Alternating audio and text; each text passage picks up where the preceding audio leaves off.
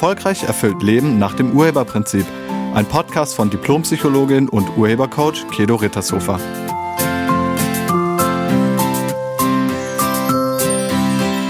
Hallo, herzlich willkommen und schön, dass du da bist. Wir haben seit gestern ein neues Jahr und ich hoffe, du hattest einen zauberhaften und für dich angenehmen Jahreswechsel. Wenn du meinen Podcast schon länger hörst, dann weißt du vielleicht, dass wir in unserem Team jedes Jahr eine Jahresqualität für das neue Jahr auswählen. So eine Jahresqualität kannst du dir vorstellen wie ein Motto, unter dem dann das ganze Jahr stehen wird. Wenn man so eine Qualität auswählt, dann beginnt sie zu wirken. Und damit sie sich wirklich in deinem Leben ausbreiten kann, wird dir erstmal bewusst, wo du diese Qualität überall noch nicht lebst. Also sehr oft geht es erstmal in die komplett andere Richtung. Für das Jahr 2023 hatten wir die Qualität Verbundenheit gewählt.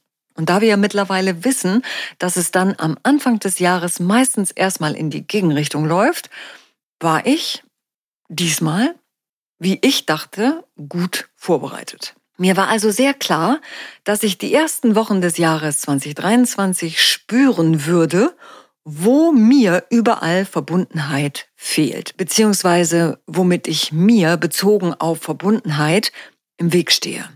Und dann kam es ganz anders. Nix mit andere Richtung, nix mit unangenehmen Gefühlen.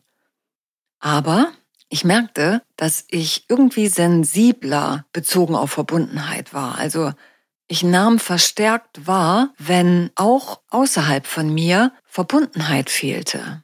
Also wenn Menschen untereinander irgendwie miteinander getrennt waren, das, das habe ich irgendwie mitgekriegt. Und nicht nur Menschen gegenüber, sondern mir wurde immer wieder deutlich, wo Verbundenheit fehlt. Und eines Morgens stand ich im Wald und da hatten irgendwelche Menschen Müll abgelegt. Und ich merkte plötzlich, dass mir die Tränen runterliefen. Ja, ich habe bemerkt, dass da die Verbundenheit zur Natur fehlte. Also mit anderen Worten, 2023 mit der Qualität Verbundenheit lief anders, als ich dachte. Und das ging wirklich bis zum letzten Tag des Jahres. Am 28.12 hatte ich dazu nämlich nochmal eine ganz spannende Erkenntnis. Ich habe ja einen neuen Intensivkurs entwickelt und der heißt Erfolgreich abnehmen. Und die Vorbereitungen zu diesem Intensivkurs laufen also bereits seit mehreren Monaten und im Dezember lag mein Fokus auch nochmal ganz besonders auf diesem Kurs. Es geht dabei auch darum, also unter anderem, sich wieder mit dem eigenen Körper zu verbinden, also zu spüren, was der Körper braucht und was er nicht braucht. Mit dem eigenen Körper verbunden zu sein bedeutet, die Signale des Körpers wahrzunehmen und zu beachten. Also darauf zu reagieren. Dein Körper signalisiert dir, was er braucht und auch, was er nicht braucht. Wir merken zum Beispiel, dass wir Hunger oder Durst haben. Und unser Körper signalisiert auch, wenn wir zu viel gegessen haben. Er zeigt uns aber auch an, wenn irgendwas für ihn ungünstig ist. Unser Körper braucht, um 100 Prozent funktionieren zu können, nur ein paar Dinge. Zum Beispiel braucht er frische Luft, ausreichend Schlaf, gesunde Nahrung, reines Wasser und Schutz vor allem, was ihm schaden könnte oder ihn verletzen kann. Zum Beispiel Hitze, Kälte, Nässe, Wind etc. Und mir wurde im Dezember nochmal klar, dass vielen von uns diese Verbindung zum eigenen Körper fehlt.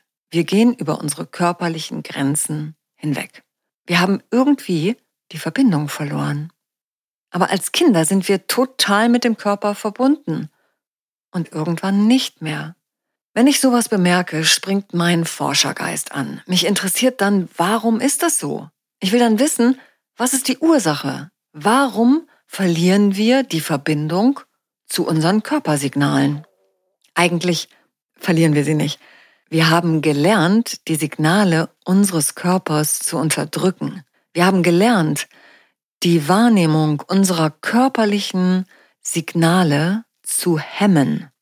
Wir haben Hemmstoffe entwickelt, so dass wir es einfach nicht mehr mitkriegen. Als Außenstehender denkt man manchmal, merkt der oder die das nicht?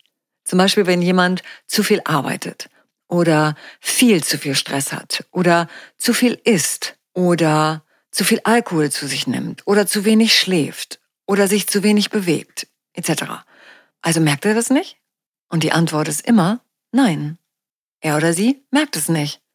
Meistens merken die Menschen es erst, wenn der Körper zu sehr krassen Signalen greift und einen durch körperlichen Funktionsausfall, also durch Krankheit, stoppt.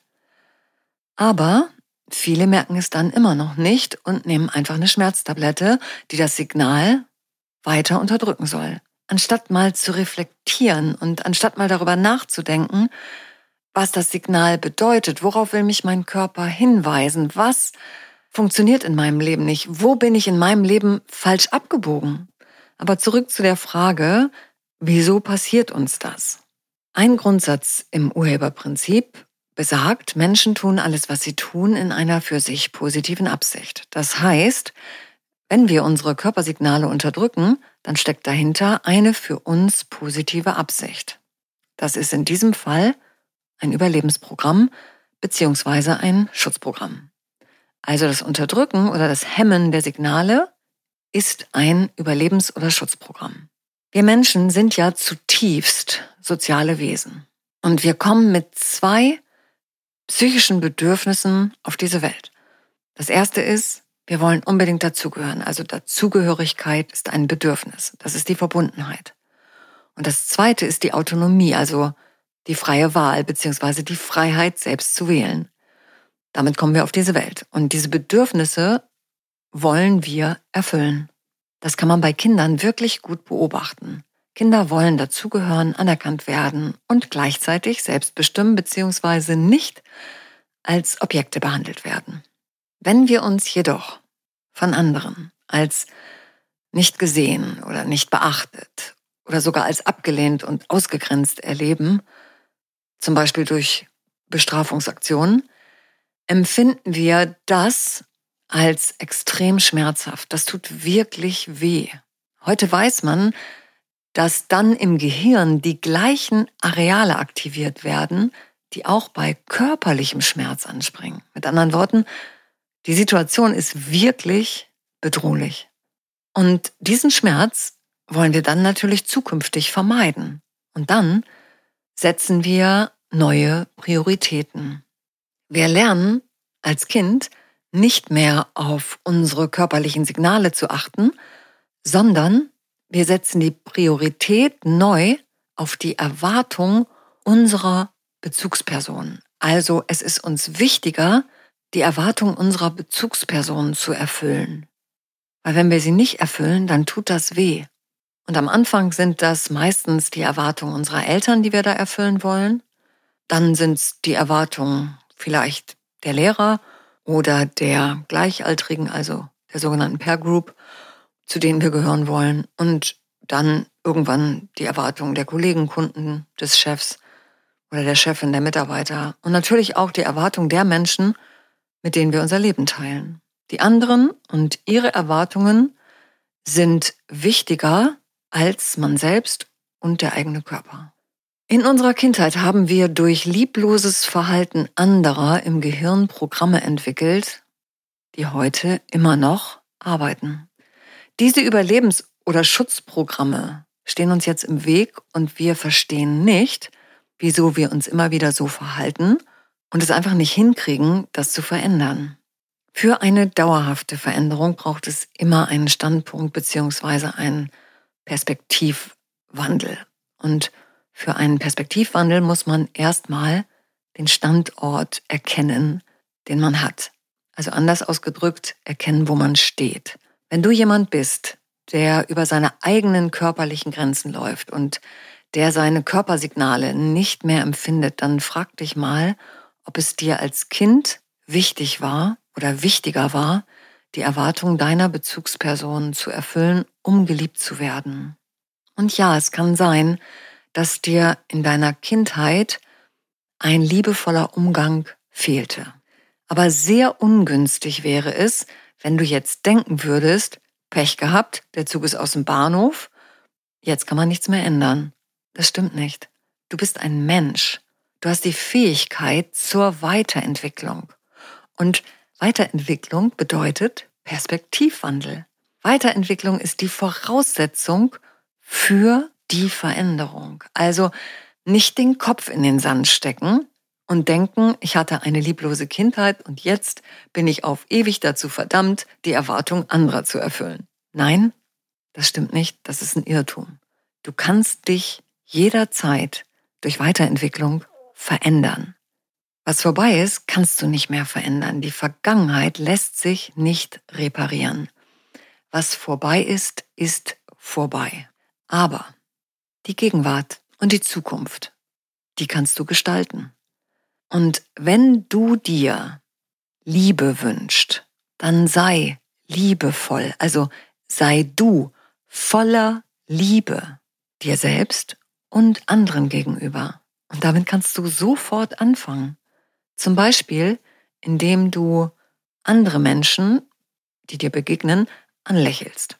Indem du wertschätzend und anerkennend mit anderen bist. Indem du damit aufhörst, anderen mit Verachtung, Ausgrenzung oder auch Ablehnung zu begegnen. Und damit sind wir beim Thema Jahresqualität. Vielleicht hast du Lust dazu, dir eine Jahresqualität auszuwählen, die dich in 2024 in deinem Leben begleitet und sich dort ausbreitet oder etabliert. Und wenn du dazu Lust hast, welche wäre das? Was hättest du gerne als Hintergrundmelodie in deinem Leben? Ich finde das so eine schöne Möglichkeit zur Weiterentwicklung. Und bedenke, du wirst zunächst sehr wahrscheinlich darauf hingewiesen, was du dafür in dir selbst weiterentwickeln müsstest, beziehungsweise was dieser Qualität in deinem Leben im Weg steht. Und das müsstest du zunächst wegräumen. Also nicht denken, es geht sofort los mit dem Tollen. Meistens, wie gesagt, geht es erstmal in die andere Richtung, damit du dich eben weiterentwickeln kannst. Und wir haben in unserem Team für dieses Jahr auch wieder eine Jahresqualität gewählt. Und diesmal ist es die Schöpferkraft. Der Begriff Schöpferkraft bezeichnet die Fähigkeit, etwas zu erschaffen. Also mit dieser Kraft kannst du Veränderungen in deinem Leben manifestieren. Der Ursprung des Begriffs schöpferisch geht auf das Verb schöpfen zurück, was nichts anderes als erschaffen oder kreieren bedeutet. Die Frage ist dann vielleicht, was willst du ab jetzt in deinem Leben erschaffen? Und vielleicht hast du ja Lust, deine Schöpferkraft in diesem Jahr für ein liebevolleres und friedlicheres Miteinander auf dieser Welt einzusetzen. Also für ein liebevolles Miteinander statt einem lieblosen Gegeneinander. Für Verbindung statt für Trennung oder für Achtsamkeit statt für Rücksichtslosigkeit. Für Frieden statt für Krieg. Und alles startet mit uns selbst. Also alles startet bei dir. Du kannst vielleicht nicht die ganze Welt verändern, aber du kannst deine Welt verändern. Ich lade dich ein, damit in diesem Jahr zu beginnen. Sei liebevoll mit dir. Erlaube dir wieder auf deinen Körper zu achten, auf die Signale zu hören und sei wertschätzend und liebevoll mit allem auf und in dieser Welt. Ich danke dir fürs Zuhören und ich wünsche dir einen wunderschönen Start ins neue Jahr. Sei nett zu dir und zu allen anderen. Tschüss. Sie hörten einen Podcast von und mit Diplompsychologin und Urhebercoach Kedo Rittershofer. Wenn Sie mehr über die Angebote von Kedo erfahren wollen, schauen Sie im Internet unter www.urheber-prinzip.de. Vielen Dank und auf Wiederhören.